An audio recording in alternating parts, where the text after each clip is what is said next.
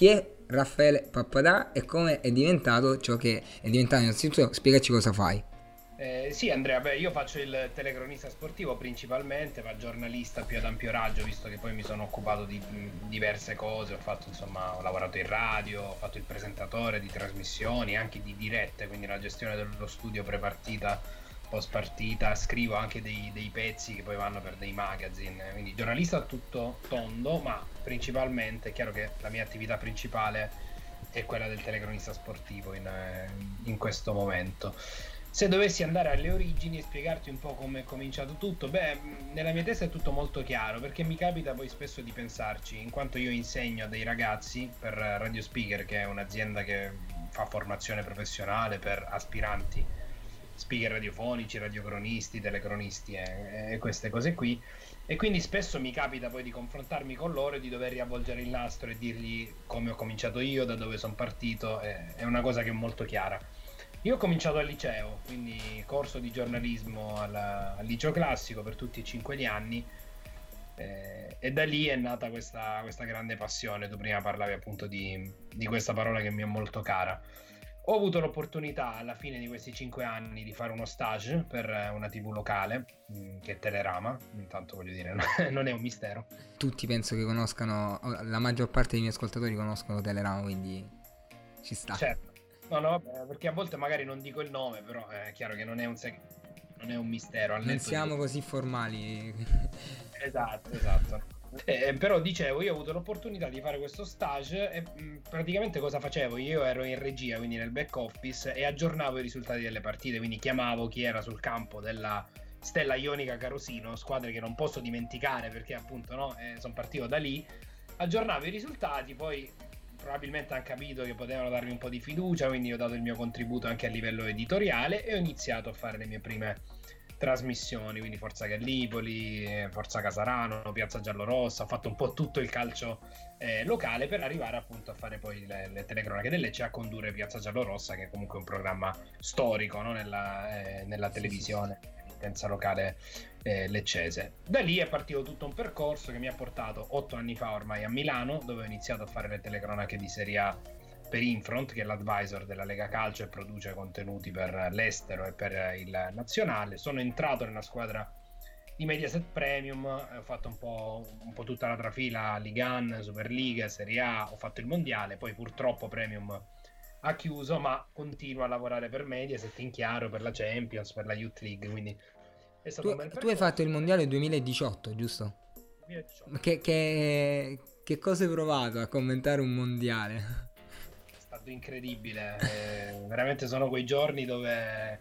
Dai, mi ricordano molto quando, quando, ero bambino e andavi a scuola per un motivo X oppure arrivava il Natale, no? Cioè la sensazione per me era proprio quella, cioè io mi alzavo sapendo che avevo da fare un highlights piuttosto che una diretta gol, una diretta premium eh, di una partita del mondiale, quindi veramente un sogno ad occhi aperti. Eh, e questa è un po' la mia fortuna perché io faccio quello che mi piace, quindi quando mi capita, come l'altra sera, di fare anche un highlights eh, di Champions League su Italia 1, beh, per me è, è meraviglioso. Io, dormo alle 4 dopo la Champions farti capire, per l'adrenalina. Eh, ci, ci, credo, ci credo. Ma ehm, io ti conosco uh, molto bene come telecronista perché comunque tutti gli highlights della mia scuola del cuore, la maggior parte li fai anche tu. E immagino tu abbia una scuola del cuore. E non si dice, o forse... Al di là del non si dice, so che è un processo molto strano. Quando io ho iniziato a fare questo lavoro, intanto a me non piaceva il calcio fino a 12 anni, quindi partiamo da, da, da, da questa cosa. Eh, che è già tipica. È tardi, no? È arrivata tardi. E, e poi chiaramente ho avuto le mie, le mie, simpatie. Quando ho iniziato a fare questo lavoro, cioè io ho un amore tale per questa professione che non, non rischierei mai di compromettermi per una simpatia piuttosto che altro. Cioè, sono proprio fissato, lo dico ai miei allievi sempre, per l'oggettività, perché siamo giornalisti e quindi per quanto possiamo, è chiaro, dobbiamo emozionarci e trasportare, però raccontare quello che Però la, la, la sensazione che ho io quando ti ascolto è che tu tifi per tutte le squadre che commenti, nel senso eh, o segna A o segna B e l'intonazione, cioè a volte capita che ascoltando qualche tuo collega eh, si vede che è un po' finto quell'esultanza, quel... mentre tu davvero riesci o eh, io ho detto o maschera talmente bene che boh o non ti fa niente, non ti fa nessuno. Eh, e, e poi un'altra cosa ti volevo chiedere, io guardo una partita e il eh, telecronista di turno sa delle informazioni che eh, cioè, n- nessuno sa, nel senso il 250 gol con questa maglia, eh, ha segnato tre volte in questo stadio, ma avete un terminale che mh, ve lo segnala o studiate la partita eh, pri- prima di commentarla? Allora, ti rispondo prima a quello che hai detto tu, anche se non era una domanda, però permettimi di dire che mi hai fatto il complimento più bello che potessi farmi, perché è proprio una cosa a cui tengo moltissimo e mi piace con il mio sorriso, anche se poi magari non si vedrà nel podcast. Eh, sì, sì, sì. Io lo vedo, sono testimone di questo sorriso.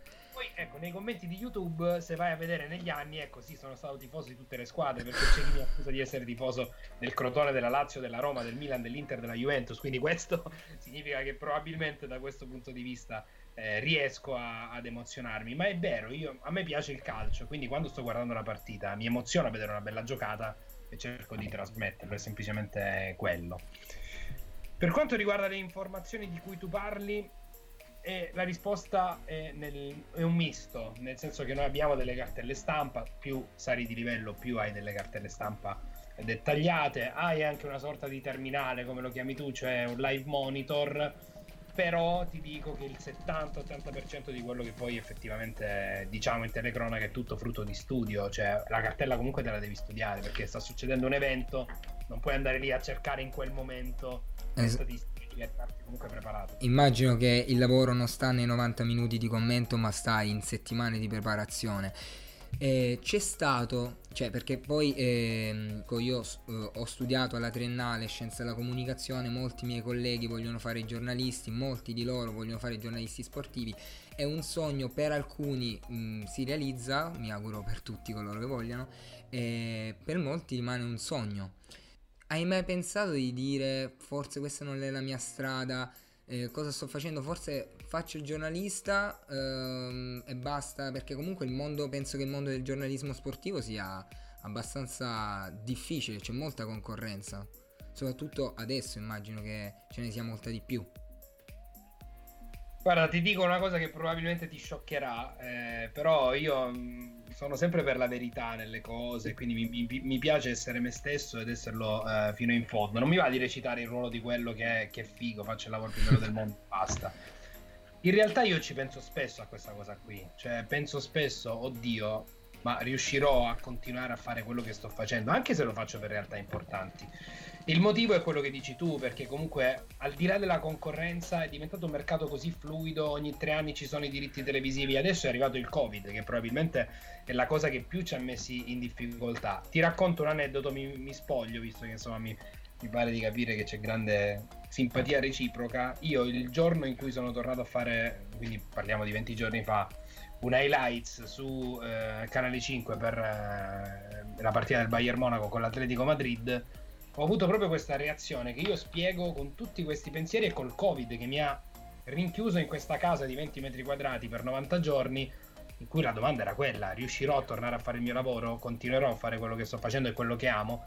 Io finisco di fare quella highlights contentissimo eccetera tolgo le cuffie ho pianto per 20 minuti è stata proprio una, una liberazione per me difficile anche per voi telecronisti questo tutto lo sport è stato segnato da questo covid ma ormai penso che abbia segnato tutti. Poche sono le fasce che non ha segnato questo Covid. Penso che commentare con eh, uno stadio vuoto sia molto più difficile. Io ho fatto l'animatore, eh, qualche, l'ho fatto per anni, eh, ho finito qualche anno fa. E, e mi ricordo che le volte che provavo più imbarazzo non era quando c'era la platea piena, ma quando avevi il, eh, i 20 ospiti, 15 ospiti a settembre, quindi eh, anfiteatro vuoto. Co- com'è commentare una partita senza il um, ronzio di sottofondo? Che m- mm, molti tuoi colleghi vedo proprio che si immergono anche nel. ha i suoi pro e i suoi contro, forse questa cosa, no? Si immergono nella partita, molti invece questa assenza del, del tifo demarca pause che non dovrebbero esserci, non lo so. Io ora sto ipotizzando, ci sono dei pro e dei contro? Sì, penso che sia soggettivo, appunto, un po' come, come dicevi tu. Io, eh, se devo parlarti di tecnica, non la soffro tantissimo questa cosa, perché sei così concentrato sulla partita mm, che effettivamente a volte può capitare addirittura di non accorgerti no? di, di, di questo stacco. È chiaro che se mi metti davanti uno stadio vuoto e subito dopo mi metti le cuffie con uno stadio pieno, la percepisco la differenza. È difficile da spiegarti questa cosa, no? Però chiaramente io dovendo commentare una partita sono così focalizzato che magari non ci penso. Lo stadio ti dà sicuramente quel qualcosa in più e soprattutto condiziona il tuo racconto. Perché quando tu in cuffia comunque senti quel trambusto, senti l'entusiasmo, questo è comunque un campanello, se vogliamo. Se tu non stai cogliendo l'importanza di un evento, ci sono i tifosi sì, a ricordarlo, sì, no? a farti capire che si sta vivendo un momento delicato della partita. Eh, anche perché poi la tifoseria è parte del commento, no? Cioè, eh, a volte si commenta anche la tifoseria oltre che la partita. Beh, eh, per esempio, no? ricordo um, dopo un Lecce Salernitana c'era tanto trambusto di dire no, sentiamo adesso la curva che spinge, quindi sono quegli insert che sono anche carini durante una telecamera. Tor- tornare a casa, tipo, ma, ma tu commenti sempre da, da Milano o segui le squadre? Un sistema misto, eh, un po' da tubo, un po' on site, tipo Lecce Pordenone l'ho fatta dal via del mare, però adesso anche col Covid cerchiamo di limitare a maggior ragione gli, gli spostamenti. E tornare ne- nelle zone in cui sei partito ti dà un po' una botta emotiva. Assolutamente, sì, mi ha dato molta emozione tornare a Lecce e a Crotone, perché io a Crotone ho fatto la mia prima trasferta in assoluto a livello lavorativo, era un Crotone Gallipoli anni fa. E l'anno scorso poi ho commentato quasi tutte le partite in casa del Crotone che è andato eh, in, eh, in, Serie A. Il primo anno Lecce, Serie A, quindi ci sono state queste cose emotive molto belle, no? Ritorno a casa più squadre che poi sono andate effettivamente alla grande. Salutiamoci con un'ultima domanda. Per tutti, perché so, precisamente ho anche un carissimo amico che ho sentito prima di chiamarti, che, che, che c'è tanta gente che aspira a fare quello che fai tu. Eh, se eh, potessi dargli un consiglio, cosa gli diresti? Cosa, che consiglio gli diresti? Ma guarda, sai, quelle due parole che hai nominato prima, secondo me, sono sicuramente parte di questa ricetta. Quindi passione, perché eh, ne parlavamo a livello di gol. Tu non puoi, cioè, puoi simulare, ma dopo un po' si percepisce che tu non hai una grande passione per quello che stai facendo. Quindi la passione è fondamentale. Fondamentale è anche l'entusiasmo, perché ti permette di superare quei momenti difficili di cui abbiamo parlato insieme. Quando dici no, mollo tutto, basta, faccio un lavoro normale, che so che mi dà quel tipo di entrata, sono tranquillo e, e, e così va. L'altra cosa importante, sempre in quest'ottica, è la perseveranza, perché ehm, non è...